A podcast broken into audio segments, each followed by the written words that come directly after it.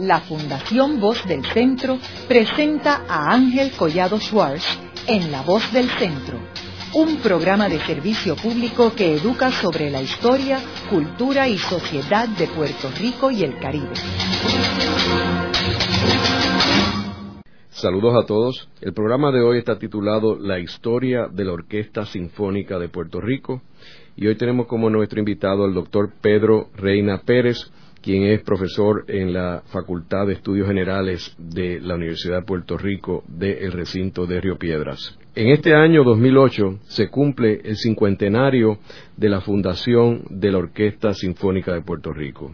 Pedro Reina está trabajando en un libro sobre la historia de la Orquesta Sinfónica y por eso queremos dedicarle este programa a una de las organizaciones más importantes en Puerto Rico y que jugó un papel neurálgico en términos de colocar a Puerto Rico como uno de los centros culturales más importantes de América Latina. Pedro, háblanos un poco sobre cómo es que comienza la idea de fundar una orquesta sinfónica y qué había antes de la fundación de la orquesta sinfónica. ¿Qué oía el pueblo de Puerto Rico en los tiempos españoles y a principios del siglo XX? Bueno, primero que nada, gracias por la invitación. En Puerto Rico ha habido una cultura musical que se remonta al siglo XIX. Aunque la orquesta sinfónica se crea a mediados del siglo XX, concretamente da su primer concierto en 1958, el 7 de noviembre, en Puerto Rico a lo largo del siglo XIX había una discreta oferta musical que tenía mucho que ver con los extranjeros que se establecieron aquí a partir de la Real Cédula de Gracia. Cuando uno verifica la literatura, se da cuenta que en Puerto Rico se detenían compañías que viajaban a Cuba y que, por ejemplo, representaban aquí obras de teatro lírico, ópera, por ejemplo. Eso uno lo puede ver, por ejemplo, en San Juan, en Ponce. Uno de los libros más interesantes que yo he encontrado sobre este tema se llama Música y Músicos Puertorriqueños, que es una obra de Fernando Callejo y Ferrer, que es una especie de crónica de toda la actividad eh, musical en Puerto Rico. Para darte un ejemplo, en 1835 una compañía italiana de ópera representó en Puerto Rico el Barbero de Sevilla. ¿A qué se debía el respaldo de este tipo de, presentación? Pues bueno, muchos de los que vinieron a Puerto Rico a establecerse con la Real Célula de Gracia tenían una cultura amplia y, eso lo podemos ver, por ejemplo, en la manera en que se eh, edifica Ponce, que sabemos que, que pone en práctica una arquitectura criolla que incluye la construcción de un teatro. En San Juan, la catedral fue un lugar donde eh, se llevaban a cabo varias presentaciones musicales. De acuerdo a la literatura, en 1856 había una sociedad filarmónica en Puerto Rico que premió en ese año al joven Felipe Gutiérrez Espinosa por su ópera en tres actos, Guarionex, que estaba basada en un libreto de Alejandro Tapiz Rivera. Otra de las cosas que ayudó a fomentar esa discreta cultura musical eran los certámenes musicales. En la catedral, por ejemplo, se llevaba a cabo un certamen que se llamaba el certamen Santa Cecilia. Es la patrona de la música y el Ateneo celebra su primer certamen musical en 1877. Lo convocaba, que es una cosa bien interesante, bajo la categoría de sinfonía para orquesta. O sea que para que el Ateneo hiciera esa, esa convocatoria tenía que haber compositores y músicos aquí que pudiesen eh, cumplir con esa meta. Por otro lado, hay una serie de músicos puertorriqueños que se educan eh, en Europa y luego regresan a la isla. El caso más emblemático de ellos es el de Manuel Gregorio Tavares, que es una figura muy influyente, que se educa en París, que estaba becado por la Sociedad Económica de Amigos del País y luego pues viene y uno de sus grandes alumnos es Morel Campos. Y uno podría trazar una genealogía interesantemente entre Tavares, que es esta gran figura de la música puertorriqueña, y la familia Figueroa Zanavia, por ejemplo, porque a lo largo eh, de mis lecturas descubrí que don Jesús Figueroa, el patriarca de la familia Figueroa, había sido alentado en un momento en Aguadilla por Morel Campo. Entonces, si uno mira la figura de Morel Campo con un joven Jesús Figueroa, con el clan que entonces él funde, que tiene tanto que ver con la educación musical en Puerto Rico, uno se da cuenta de que dos siglos no son nada. Respecto al siglo XX, una de las cosas que más me ha llamado la atención es el hecho de que después de la invasión norteamericana del 98, en Puerto Rico la oferta musical estaba sobre todo en manos privadas. Había iniciativas privadas que eran las que mantenían lo que estaba sucediendo en la isla. Por ejemplo, Aristide Xavier gestó un grupo en 1902 que se llamaba la Sociedad de Cuarteto. Y obviamente, pues, eso, eh, los que participaban de esas actividades, pues debería ser un grupo, eh, digamos, eh, reducido, pero aún así encontramos también la figura, por ejemplo, de Manuel Tisol Márquez, quien tenía una orquesta sinfónica, se llamaba así, una orquesta sinfónica, que fundó en 1926 y que duró hasta 1935. Entre los directores invitados de esa orquesta sinfónica estaban Aristide Xavier y Jesús Figueroa. Jesús María San Román, que es uno de los principales solistas pianistas puertorriqueños del siglo XX, junto con Augusto Rodríguez, que fue el, fundador del coro de la Universidad de Puerto Rico, también fundaron una orquesta filarmónica que tenía 60 músicos y que solamente duró dos años, entre 1932 y 1934, pero durante ese mismo periodo escenificó 10 conciertos para un público que pudo escuchar obras de Brahms y Sibelius, por ejemplo. En 1932 se crea también Proarte Musical, una sociedad de conciertos que ha tenido 75 años ininterrumpidos de programación musical en Puerto Rico. Una inflexión bien importante en la decisión del gobierno en auspiciar la música fue la creación de WIPR, curiosamente, porque cuando se funda WIPR en 1949 por gestión de el representante Ramos Antonini, la estación tenía tres orquestas que estaban adscritas a ella. Una sinfónica que estaba dirigida por Jesús Figueroa, que hay una foto muy interesante de Jesús Figueroa al frente de una orquesta que dice Jesús Figueroa dirigiendo la sinfónica. Y se trata de la sinfónica de WIPR. Además de esa, había una orquesta popular que estaba encabezada por Rafael González Peña y una banda ligera que le habían encomendado nada más y nada menos que a Rafael Hernández y a Joaquín Burset. Ya en 1949 hay un esfuerzo grande que en ese momento es incipiente, pero que ya se asoma por hacer una inversión pública en el tema de la música. Entonces, el momento decisivo, el catalítico, es la llegada a Puerto Rico de Pablo Casals. En 1955, concretamente en diciembre, cuando visita por primera vez ya hay una gran expectativa respecto a la figura de Casals y definitivamente la circunstancia que mueve al gobierno ya de manera decidida a apoyar la música es la presencia de Casals. Casals tiene la estatura musical, tiene el conocimiento y la credibilidad con el gobernador para crear tres instituciones, porque en, este año 2008 en realidad estamos a mitad de camino de tres aniversarios. el Festival Casal celebró su aniversario hace dos años, su cincuentenario, lo celebra la orquesta ahora y próximamente lo va a celebrar el conservatorio, porque se crearon uno detrás del otro. Y en principio el gobierno de Muñoz le propone a don Pablo que dirija un festival en Puerto Rico igual que el que llevaba dirigiendo cinco años en Prades. Casals se exilió en Francia, luego de la guerra se frustró mucho con el hecho de que tanto Inglaterra como Estados Unidos apoyaron la dictadura de Franco y él entendía que eso era eh, insostenible y asume un silencio autoimpuesto que más o menos se extiende del 45 al 50. Hay unos breves paréntesis en ese periodo en que se presenta, pero básicamente dice yo voy a silenciar mi instrumento como protesta, pero vuelve en el 50 cuando se conmemoran los 200 años de la muerte de Bach. Y lo convencen de que vuelva a tocar y ese festival en Prades en el 50 se convierte en su regreso a los escenarios musicales. El Festival de Francia se convierte en un éxito, el mundo mira la figura de Casals con mucho interés, con mucha admiración tiene casi 80 años, es una figura que en el momento en que la mayoría de los músicos se está retirando, él está volviendo a tocar y demuestra tener toda la madurez.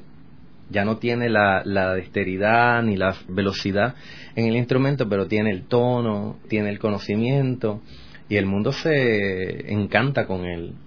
el festival es muy intenso y se vuelve un proyecto bien grande para un pueblo chiquito como era Prades. Él viene a Puerto Rico en un momento en que es susceptible a quedarse y el gobierno de Muñoz le hace un acercamiento para que venga y se establezca aquí. ¿No hubo unas iniciativas anteriores a la llegada de Pablo Casals por personajes como Ernesto Ramos Antonini? Concretamente hubo varios intentos por tomar un paso decidido en la creación de agrupaciones musicales. Yo he encontrado constancia de esto, por ejemplo, en la prensa. Hay distintos momentos en que Ramos Antonini, que por ejemplo otro proyecto antecedente es la creación de las escuelas libres de música, que son un adelanto en esto de crear una institución como va a ser el Conservatorio de Educación Superior, pero por alguna razón, por timidez, por ignorancia, el gobierno no se decide.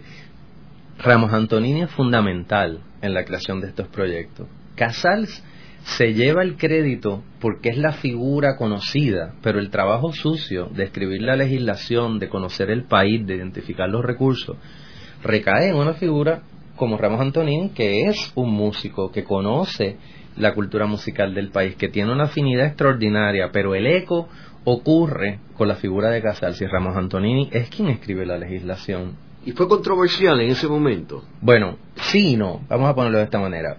El proyecto es alabado en la prensa, por ejemplo, cuando se anuncia no solo que se va a crear un festival, pero ¿qué ocurre? Cuando Casals crea el festival, designa a Alexander Schneider, que es su mano derecha tanto en el, en el proyecto de Prades como en el de Puerto Rico, para que reclute los músicos y los músicos se reclutan fuera de Puerto Rico. El primer festival Casals es un festival que ocurre con una orquesta fundamentalmente estadounidense, porque Schneider vivía en Nueva York y recluta a los músicos en Nueva York. Había también una creencia de que en Puerto Rico no había talento musical que pudiese estar al nivel de una, de una orquesta como la que eso se merecía. Y claro, tú coges el récord legislativo, por ejemplo, cuando Casals viene a Puerto Rico, el país lo recibe unánimemente. Entre las personas que alaban su presencia está Gilberto Concepción de Gracia, pero cuando se dan cuenta de que la orquesta va a tener muy poco que ver con Puerto Rico, o sea, este es un festival en Puerto Rico sin puertorriqueños, Concepción de Gracia hace unas declaraciones contundentes diciendo este festival ocurrió en Puerto Rico, pero tiene muy poco que ver con Puerto Rico, en tanto que no reconoció el talento ni lo integró. En ese momento había músicos de la estatura de esa orquesta. Los primeros que vienen a la mente son los, el Quinteto Figueroa, que había estudiado con Casals en los 30 en París y que tenían una relación ya con él previa. Sin embargo, quedan marginados de ese proyecto y eso produce controversia. Es importante también señalar que, contrario a lo que había ocurrido hasta ese momento, el festival y la orquesta sinfónica no se le asignan al Instituto de Cultura puertorriqueña. Hay una propuesta del ICP que todos conocemos, eh, fundado en 1955, encomendado a Ricardo Alegría, pero esto se le encomienda a la compañía de fomento encabezada por Teodoro Moscoso que es el que está encargado de traer al país industria, es el que está encargado de diligenciar los incentivos económicos. Y todos sabemos que la pugna que se da en el país en ese momento, Moscoso se alinea con Jaime Benítez de la universidad que creían en una cultura sin apellido, en una cultura occidental. Entonces, el hecho de que se le asigne la orquesta, al igual que el festival, a la compañía de fomento, ya da cuenta de una orientación específica entre los artículos que he encontrado en la prensa que emplaza a que esa circunstancia cambie, está uno de Cachiro Figueroa que defiende el que haya músicos puertorriqueños en la orquesta, porque de lo contrario no va a haber una orquesta sinfónica puertorriqueña por los próximos 20 años, decía él, si utilizamos este criterio, esta vara que muy pocas personas podían alcanzar. Entonces, esa fue la principal controversia en el caso del festival. Pero ¿qué ocurre? Primero se crea el festival. La orquesta es una orquesta contratada fuera de Puerto Rico que viene a tocar a Puerto Rico. Luego surge el proyecto de la Orquesta Sinfónica y entonces, ¿qué ocurre? Se hacen audiciones para constituir la Orquesta Sinfónica, pero ante la realidad de, la cabeza de Casals y con sus eh, consideraciones de que no había músicos aquí, lo que hacen es que contratan la misma orquesta del festival para que se quede un tiempito más y toque ahora como orquesta sinfónica. La primera temporada, por ejemplo, duró del 7 de noviembre al 23 de noviembre, apenas dos semanas, y era la orquesta del festival con siete músicos puertorriqueños, entre los que estaban eh, varios de los hermanos Figueroa. Así que un poco ese primer momento de la orquesta es una orquesta estadounidense sobre todo, que viene y toca en el país. Eso suscita debate. Milita Vientó, desde muy temprano en los 60, desde su columna en El Mundo, lo critica. Y hay otras voces que dicen, hombre, una temporada de una orquesta sinfónica que dure dos semanas no es suficiente. Para que haya una orquesta sinfónica que aspire a más, hace falta que los músicos tengan residencia en Puerto Rico y puedan tocar por más tiempo. Así que eventualmente eso ocurre y hay una transformación en la orquesta que ocurre particularmente en la década del 60, donde algunos de aquellos músicos estadounidenses se quedan en Puerto Rico y se empieza a reclutar más talento. Es el momento también en que empiezan a graduarse personas del Conservatorio de Música y un poco la orquesta se va poblando de otras sensibilidades y de otro talento. Pero ese primer momento diríamos que se extiende entre la creación en el 58 y la década del 70 más o menos digamos 1976, 77, en que se va, va madurando la orquesta en muchos sentidos, va, va madurando en repertorio, va madurando en, en duración, va buscando un sonido propio. Ahí el primer director de la Sinfónica fue Juan José Castro que era un destacadísimo músico argentino, que es eh, verdad que también va a estar vinculado a la creación del Conservatorio de Música, porque en un momento le encomiendan el conservatorio. Luego viene Víctor Teva, que es un director chileno. Ahora, Pedro, antes de entrar en los directores, lo que tú estás mencionando es que en el 56 se crea el Festival Casals, y entonces dos años después se crea eh, la Orquesta Sinfónica, pero que esa primera temporada lo que era era como una continuación del Festival Casals, más o menos con la misma orquesta, pero integrando músicos puertorriqueños, algunos músicos puertorriqueños.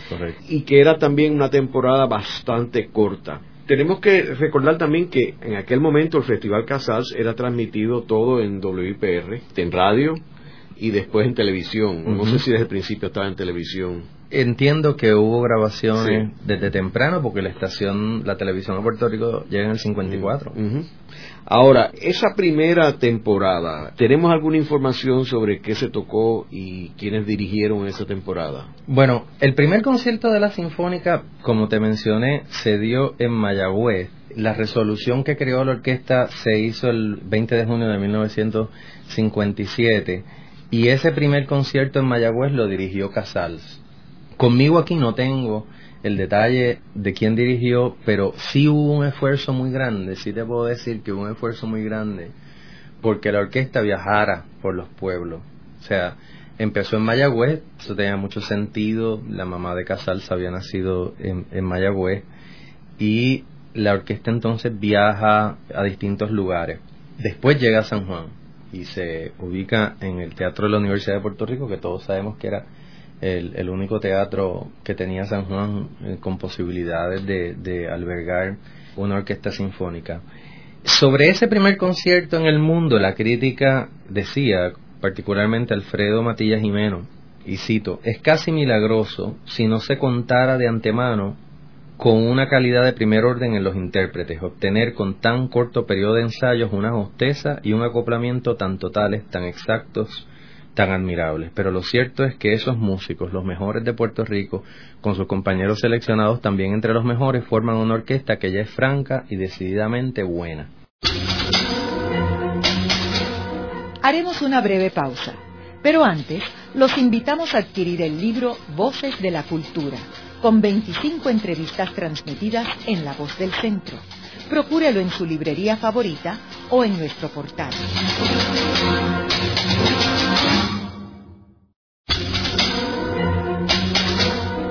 Regresamos con Ángel Collado Schwartz en La Voz del Centro. Continuamos con el programa de hoy titulado La historia de la Orquesta Sinfónica de Puerto Rico. Hoy con nuestro invitado, el doctor Pedro Reina Pérez, quien es historiador, profesor de la Universidad de Puerto Rico y autor del libro Crónicas en tres tiempos, la Orquesta Sinfónica de Puerto Rico en su cincuentenario. Pedro, en el segmento anterior estábamos hablando de esa primera temporada de la Orquesta Sinfónica en el 1958 y estabas comentando sobre el concierto inaugural en Mayagüez.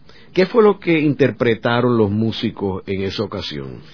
Esta primera temporada estuvo compuesta sobre todo por obras de Mozart, Mendelssohn y Haydn. Un comentario que yo he escuchado con mucha frecuencia es eh, que la programación que se hacía de la temporada de la orquesta, y es algo que también que se escuchaba de la programación del Festival Casals, era muy particular, porque Casals programaba obras que, pertenecían a, esas obras escogidas, muy cercanas a sus afectos. Y a lo largo de la historia de la orquesta y también de la historia del festival, ha habido alguna controversia respecto a la programación de música de compositores puertorriqueños en la temporada. En esta primera temporada, además de las obras que te acabo de decir, se incluyó una obra de un compositor puertorriqueño, Héctor Campos Parsi, cuyo título era Divertimento del Sur. En esa primera orquesta, los músicos puertorriqueños fueron Rafael Alers, Miguel Besosa, Guillermo Figueroa, Roger Martínez, A. Carlton Smith, Eusebio Valencia, José Figueroa, Henry Hutchinson y Cachiro Figueroa. Pedro, ¿y estos músicos habían sido adiestrados dónde? No te puedo decir de todos, pero en el mm. caso de los Figueroa, por ejemplo, eh, se educaron en el Conservatorio de Madrid primero y luego pasaron a la École Normal en París, que había sido fundada en la década del 30, entre otras figuras por Casals, y que contaba con una eh, facultad extraordinaria de músicos. Ahí estaba Alfred Cortot, que fue maestro de Narciso Figueroa, en realidad fue maestro de todo. Ahí estaba Nadia Boulanger, que fue la maestra de solfeo de Daniel Barenboim, cuya eh, descendencia musical, si se quiere, es vasta a lo largo del siglo XX, y que habían regresado a Puerto Rico. En el caso de Figueroa, pues es un caso excepcional porque los cinco varones estudiaron allí en Madrid, después en París, y también las tres hembras, o sea, la familia completa fue primero al Conservatorio de Madrid y luego a la École Normal. Los cinco varones se graduaron con títulos de concertista y las tres mujeres se graduaron con título de maestras de música. Y entre los cinco varones constituyeron el único quinteto de música clásica compuesto por hermanos. Así que la presencia de Cachiro Figueroa y de Pepito Figueroa en esa primera orquesta es bien significativa porque ellos conocían a Casals desde los 30. Si tú te fijas, el, primer concierto que da Casals en Puerto Rico, si se le puede llamar de esa manera, es un acto que se da en el balcón de la casa donde nació su madre en Mayagüez ante una concurrencia que se organiza al frente de la casa en la calle. Entonces es un balconcito estrecho, como eran los balcones de las casas aquí en la década del 50, y la gente está sentada en la calle en sillas plegadizas, se devela una, una tarja que dice aquí nació la madre, etcétera, etcétera. Pero quien acompaña a Casals, en lo poco que toca ahí, es eh, Narciso Figueroa, que está en un piano vertical en una esquina del balcón tocando, mientras Casals pues hace una cortísima presentación musical. Así que los Figueroa yo pienso que son emblemáticos de la tradición musical puertorriqueña y de lo que está ocurriendo en el país y, y con una reputación y una formación musical envidiable. Pedro, y luego de esa primera temporada, ¿qué sucede para la segunda temporada y las otras subsiguientes? Básicamente las temporadas por los primeros cinco años fueron más o menos de la misma duración, por lo tanto... Como dos semanas. Exactamente, por, toda la cuestión de que eh, los músicos no vivían aquí, se quedaron contratados un tiempo más. Y eso pues evidentemente fue el primer punto de conflicto. Si hacemos una mirada de la prensa en ese momento, vemos los comentarios que se hacían. Por ejemplo, Nilita Vientos en su columna del 6 de julio de 1963 decía, tal y como funciona la Orquesta Sinfónica, es una orquesta ocasional, supeditada y no independiente de la del Festival Casals. una orquesta permanente tiene que estar formada por músicos residentes. Cierro la cita. En 1963, por ejemplo, la orquesta tiene 45 miembros, de los cuales ya 11 son puertorriqueños. El número va aumentando lentamente, eh, pero vamos llegando. Y ya en 1963, la orquesta, en parte obligada por las circunstancias políticas, la Federación de Músicos de Puerto Rico está también denunciando el hecho de que la orquesta está tocando aquí, en realidad no es una orquesta de Puerto Rico, se consigue que se decide ya definitivamente constituir la orquesta con músicos profesionales residentes en Puerto Rico. Y ese es un punto fundamental, porque tan pronto se decide eso, las temporadas pueden ser un poco más largas y el proyecto educativo puede ser un poco más largo. A mí me llama mucho la atención, como te dije, el hecho de que la orquesta viaja constantemente por los pueblos. Es un proyecto que no se circunscribe necesariamente a San Juan y tengo dos anécdotas al respecto. El director asociado eh, de la Orquesta Sinfónica, que es Roselín Pavón, me cuenta que a él lo llevaron de la escuela el primer concierto de la Sinfónica en Mayagüez. Y él lo recuerda perfectamente y él dice que fue uno de los momentos este, definitorios de su carrera como músico el compositor puertorriqueño Roberto Sierra me contaba lo mismo de Vega Baja, de que a él de niño lo habían llevado a escuchar la orquesta sinfónica en Vega Baja y que eso lo había impactado. Y así he encontrado otros testimonios que dan cuenta de que, de que la gente sentía esa experiencia como parte de su vida. Claro, de ahí a que podamos afirmar que cambió vida, pues en realidad sabemos que la cultura musical es algo que se va cultivando y que tiene que ver con la escuela y que tiene que ver también con el hogar. Sin embargo, yo creo que ese es uno de los detalles característicos de la fundación de la orquesta, el hecho de que viajara y de que fuera a los pueblos y de que hubiese un deseo de que la gente la viera, aunque fuera en una plaza pública. Pedro, todo este proyecto ellos lo hacían aislado de todos los demás aspectos educativos y culturales del país. O sea, por ejemplo, la orquesta sinfónica pues estaba bajo fomento económico y los centros culturales estaban bajo el Instituto de Cultura puertorriqueña. La Universidad de Puerto Rico en aquel tiempo estaba limitada más bien a, Río Piedras, pero que ya había un plan en efervescencia de crear unos centros regionales y llevar la sacar la Universidad de, de Río Piedras. ¿Y cómo ellos podían lograr esto aislado de todos estos otros proyectos? En ese sentido es fascinante ver que era una, isla, en cierto sentido, la palabra isla lo sugiere, pero se encuentra muy poco con otros proyectos. La universidad tenía un proyecto, la Casa de Estudios de Jaime Benítez, y Jaime Benítez fue muy fiel a la visión que tenía y creó unas facultades y un centro de educación superior que reflejara esa visión. Esa visión no era la visión de Ricardo Alegría en el Instituto de Cultura. Un poco tuvo que reinventar una tradición en el sentido de, crear unos programas de música, de artes populares, de cuentos. La división de educación a la comunidad había hecho lo propio con los documentales y había empezado un discurso respecto a la cultura puertorriqueña. Para todos los efectos prácticos, la Orquesta Sinfónica de Puerto Rico tenía su propia agenda y no vemos que se encuentre con esos otros proyectos deliberadamente. Ni siquiera con la Escuela Libre de Música.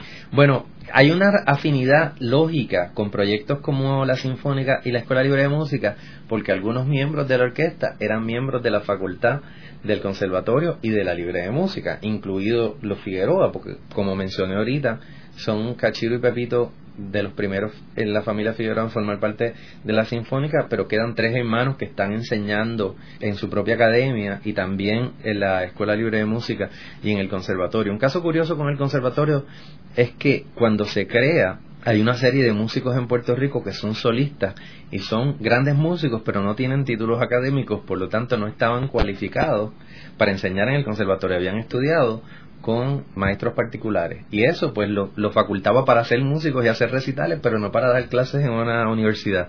Así que entre los casos más curiosos que he encontrado está el de doña Luz Negrón, la esposa de Henry Hutchinson, eh, ¿verdad? fallecida recientemente y madre del concertino de orquesta eh, sinfónica, eh, Henry Hutchinson hijo, y su hermana, doña Cecilia Talavera, que también ambas habían sido alumnas de doña Elisa Tavares, la hija de Manuel Gregorio Tavares.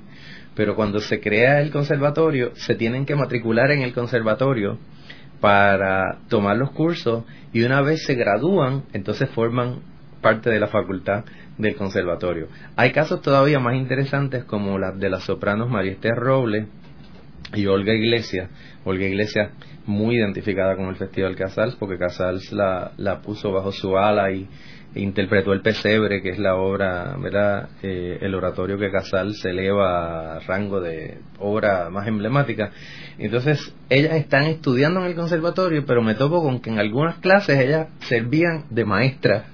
O sea, a la misma vez que eran estudiantes en clases de canto, pues ya ellas tenían una experiencia, por lo tanto podían ayudar a los estudiantes de canto a la misma vez que ellas cumplían con sus requisitos académicos en el conservatorio. Así que en esa primera facultad del conservatorio, pues es una facultad pequeña, pero evidentemente el conservatorio desde el principio alimenta las filas de la orquesta sinfónica.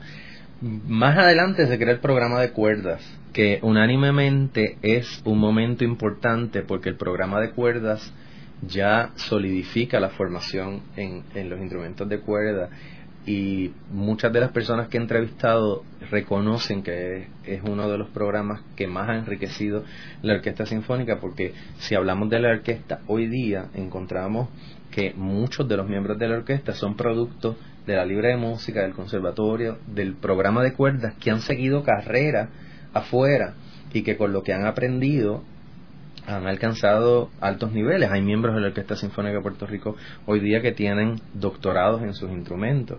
Tal es el caso, eh, por ejemplo, de Frances Colón, la primera oboe de la orquesta, que tiene un doctorado en, en su instrumento. Así que es graduada de la Escuela Libre de Música. Y este es el caso de, ¿verdad? La menciono a ella y podría mencionar a tantos más de músicos que salieron de aquí y continuaron su formación en el exterior. Guillermo Figueroa Hijo, que fue hasta hace muy poco el director principal de la orquesta, se graduó del conservatorio, continuó estudios en Juilliard, eh, se forjó allá, fue fundador del conjunto Orpheus, volvió a la orquesta y, con él se cerró un, ciclo.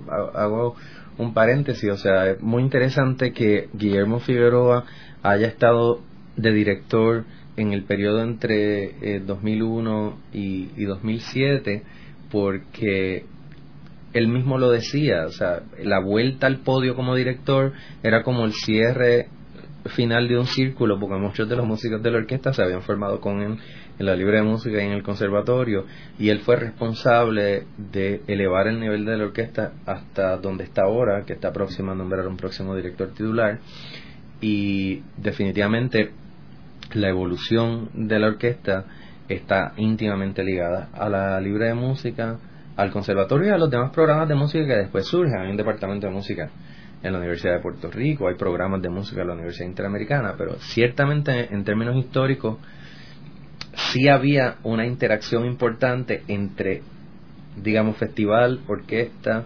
conservatorio, escuela libre de música.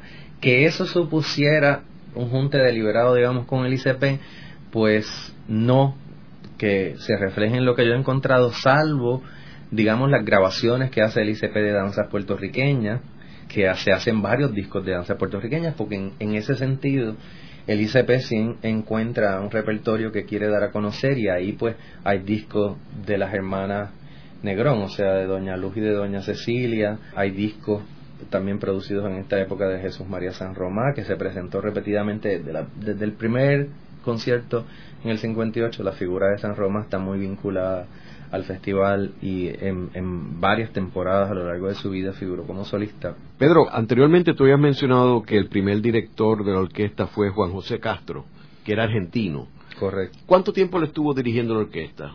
Castro es una figura importante porque toca en Puerto Rico en un momento de madurez.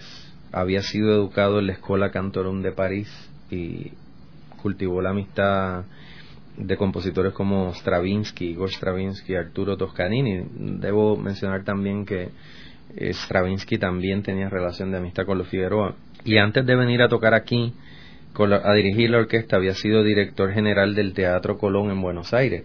Y justo antes de llegar a Puerto Rico, en 1947, había sido director de la Orquesta Filarmónica de La Habana. Ese primer periodo de la orquesta, con Castro al frente, es bien importante porque se establecieron las bases para lo que iba a ocurrir gradualmente. en la temporada de 1961. Por ejemplo, la orquesta se presentó en Fajardo y en San Sebastián, que eran los lugares de nacimiento de Jesús María San Romá y Pepito Figueroa, y además hubo conciertos en Bayamón, Ponce, Mayagüez y Yauco. En esa misma temporada se presentó una pieza de Juan Morel Campos, que como decíamos antes es uno de los principales músicos puertorriqueños compositores del siglo XX y también se presentó una obra titulada Ofrenda musical a la memoria del poeta Luis Palesmato del compositor Jack Delano. Pedro, ¿y dónde se presentaban estos conciertos? Los conciertos se presentaban al aire libre en la Plaza de los Pueblos. Hay fotos buenísimas de la gente organizada. Si había una concha acústica, pues mejor todavía, pero eran eh, conciertos populares, eh, libre de costo, al aire libre. ¿Y en San Juan? En San Juan la orquesta viene al Teatro de la Universidad. El Teatro de la Universidad está íntimamente ligado tanto al festival como a, a la orquesta, puesto que era la facilidad, digamos, la única facilidad en San Juan que podía acomodar una orquesta y que tenía, digamos, la tecnología que requería un proyecto como ese. Y luego de este director, ¿qué otros directores vinieron? Bueno, a Juan José Castro lo sustituye Víctor Teva. Chileno. Chileno, exactamente. Teva tiene la particularidad de que es el director que acompaña a la orquesta en sus primeros viajes, que son viajes muy discretos, viajes a Islas Vírgenes, a Santo Domingo, a Guatemala y a Costa Rica. Teva era chileno, como dijimos, eh, se especializó en violín, estudió en Berlín y antes de venir a Puerto Rico había sido concertino de la nueva Orquesta Sinfónica de Chile y también había sido director titular de la Orquesta Sinfónica Nacional de Argentina. Pedro, ¿qué periodo fue el que estuvo dirigiendo la orquesta Víctor Teba? Teba está desde finales de los 60 hasta 1977. En 1977, que es un momento en que Teba se marcha, eh, su partida marca el fin de ese primer periodo de la orquesta. ¿no? Ya en 1977 la orquesta ha atravesado, digamos, su, su adolescencia o su primera adolescencia. Quiero mencionar también, Pedro, que, que en ese periodo de Víctor Teva había unos conciertos que yo recuerdo que, que yo asistía, que eran los domingos por la mañana en el Teatro del Conservatorio de Música eran unos conciertos de la Orquesta Sinfónica que en ocasiones se presentaban también por la noche, pero recuerdo los domingos a mediodía, a las 11 de la mañana, y Víctor Teba dirigiendo esos, conciertos.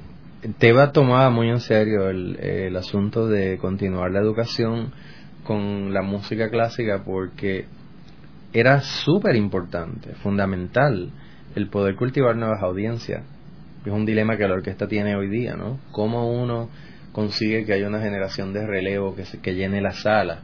Eh, hemos visto que hay talento juvenil. No es cierto que a los estudiantes no les interese la música clásica. Puede que les intimide porque no la conocen, pero hay una obligación con educarlos, con que sea exponerlos, con que vayan y entiendan algo y que la curiosidad sea la que los mueva. Y en ese sentido, yo creo que la orquesta desde, desde sus inicios ha, ha sido fiel a eso. Luego de una breve pausa, regresamos con Ángel Collado Schwartz en La Voz del Centro.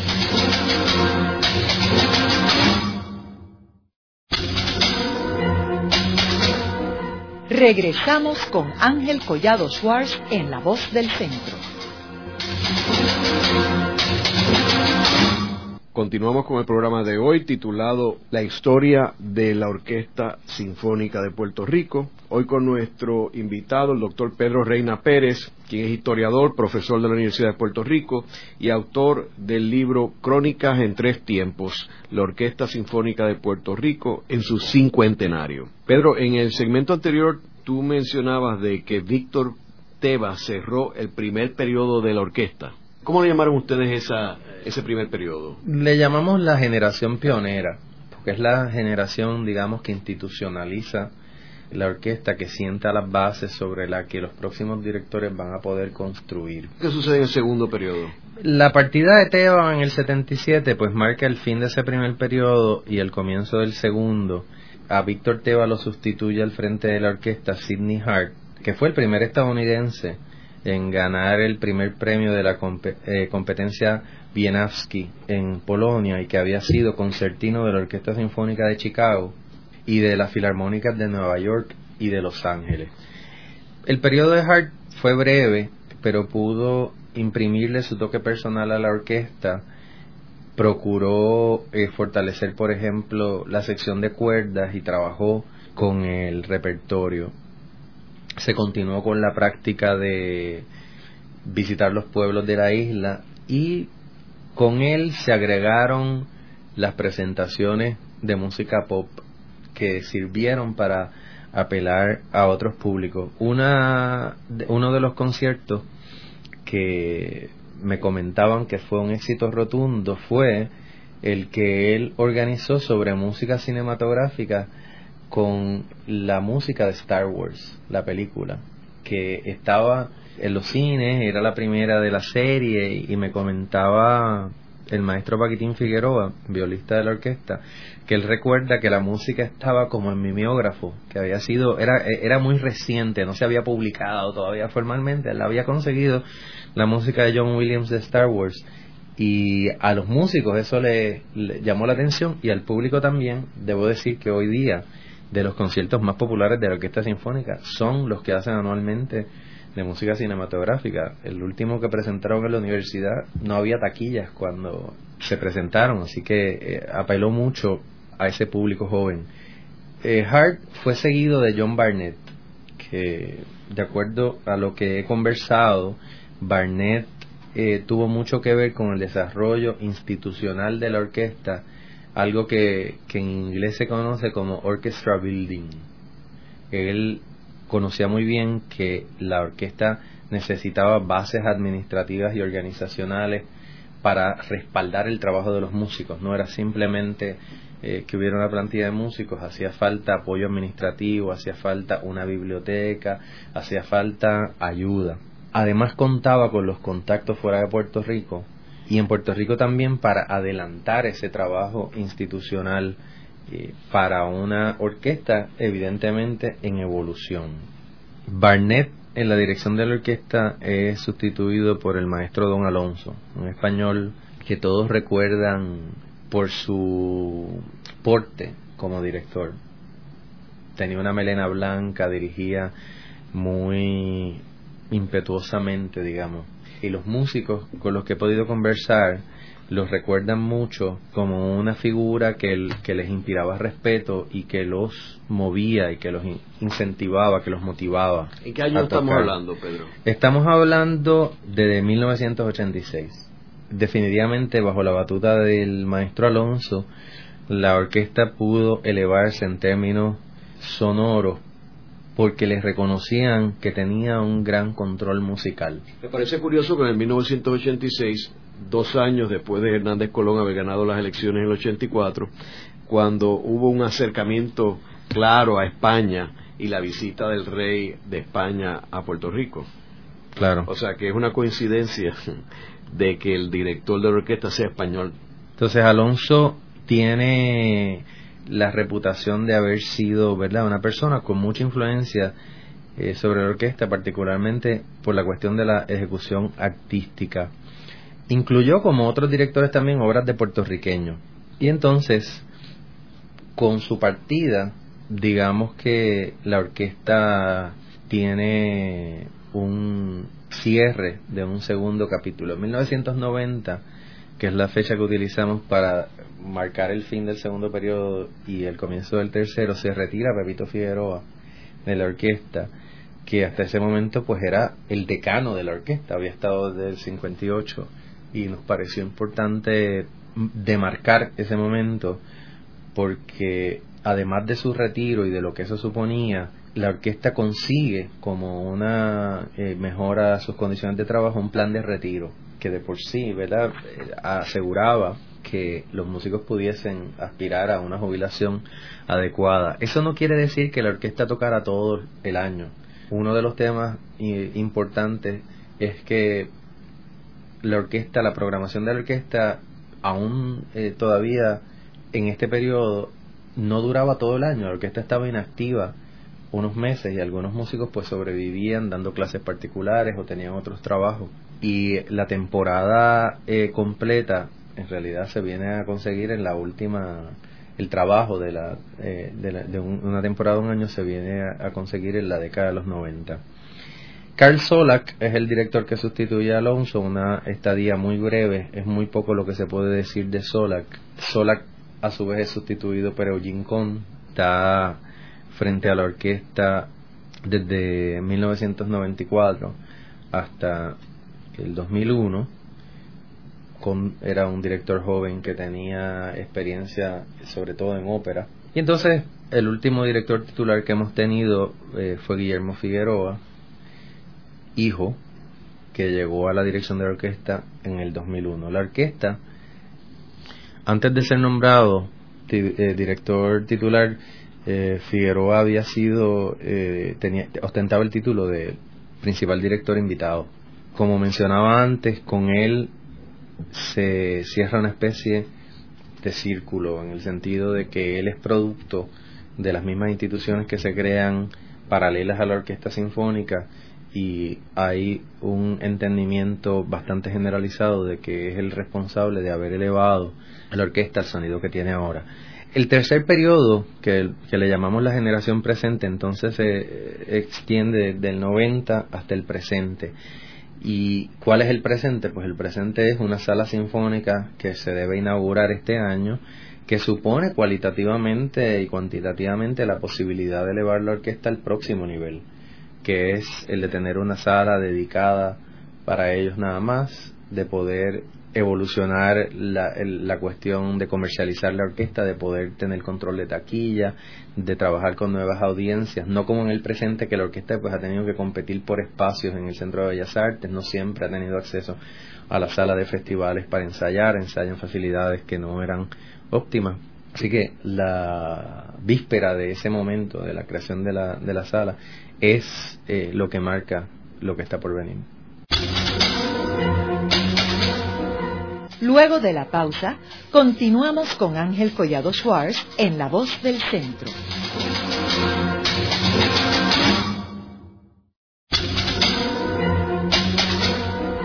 Continuamos con la parte final de La Voz del Centro con Ángel Collado Schwartz. Pueden enviarnos sus comentarios a través de nuestro portal www.vozdelcentro.org.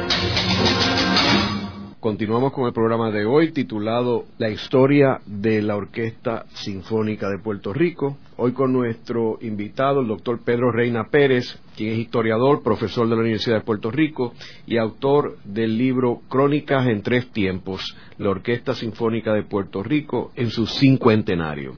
Pedro, en uno de los segmentos anteriores tú mencionabas de cómo es que el Festival Casals la Orquesta Sinfónica y el Conservatorio de Música son constituidos dentro de la estructura de la Administración de Fomento Económico, donde estaba Teodoro Moscoso, otros personajes como Carlos Pasalacua, que jugó un papel protagónico en estos proyectos, y a la misma vez tú mencionabas de que uno hubiera pensado que un, evento cultural como este tuviera algo que ver con el Instituto de Cultura, pero tú señalas de que la organización del Instituto de Cultura era uno más bien para proteger la cultura puertorriqueña y, y redescubrirla. Ahora, ¿tú no dirías que en este proyecto de la Sinfónica, del Festival Casals, al amarrarse con el proyecto de fomento económico, eh, ¿habían unos objetivos políticos detrás de esta organización? Por supuesto que sí. Si tú miras la gestión pública de Luis Muñoz Marín, él emprendió tres grandes proyectos. Operación Manos a la Obra, que era un proyecto de industrialización, Operación Estado Libre Asociado y Operación Serenidad. Él le llamaba así esos tres tiempos, esos tres proyectos. Los tres grandes proyectos de Operación Serenidad, si se quiere, fueron el Festival Casals, la Orquesta Sinfónica y el Conservatorio. Operación Serenidad de los tres es el más problemático porque Muñoz estaba notando una actitud, ¿verdad? Es la posguerra, hay una prosperidad, una relativa, pero cierta prosperidad y hay un consumo incipiente. Y Muñoz comienza un discurso de eh, sosiego, de aplacar los impulsos y empieza a hablar del cultivo del espíritu, eh, que es una manera de aludir a la cultura. Entonces, Casals le permite a, a Muñoz emprender ese, esa etapa con estos proyectos y a la misma vez darle legitimidad a su gestión. O sea, Casals tiene una reputación que le antecede, una reputación que se enciende de nuevo en el 50 en Francia. Casals reúne todas las características de esta gran figura de la música, es un gran solista, es una persona mayor, tiene una cruzada personal, tiene todas unas características espectaculares y Muñoz las aprovecha.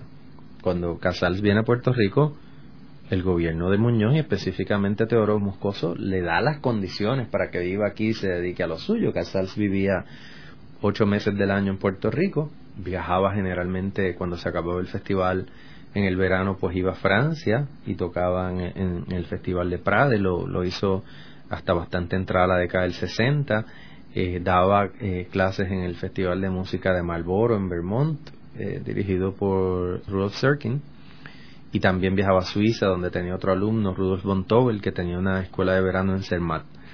Así que Casals era una figura súper atractiva para, desde Puerto Rico, decirle al mundo, ¿verdad? Si Casals se vino a vivir a Puerto Rico, en Puerto Rico tiene que estar pasando algo bueno. Esto nosotros lo podemos ver en la publicidad que despliega Teodoro Moscoso los medios de comunicación de Puerto Rico y de afuera. En el mundo eran páginas completas cuando el, mundo era tipo sábana así de grande. Y la figura de Casal se utiliza en la publicidad. Lo mismo en el New York Times, en la revista New Yorker. Hay un mensaje gráfico de esta es la persona que nos dignifica con su presencia.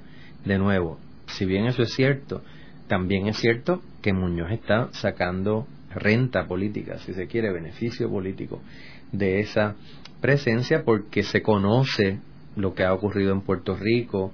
Fomento ha sido efectivo en términos generales de vender la isla en esos mercados como este gran enclave de la industrialización. Yo en la revista New Yorker en el año 1957 encontré un anuncio de página completa donde aparecían eh, tres santos tallados en madera que el anuncio lo que decía era estos santos fueron tallados 100 años antes de que llegaran los peregrinos a América.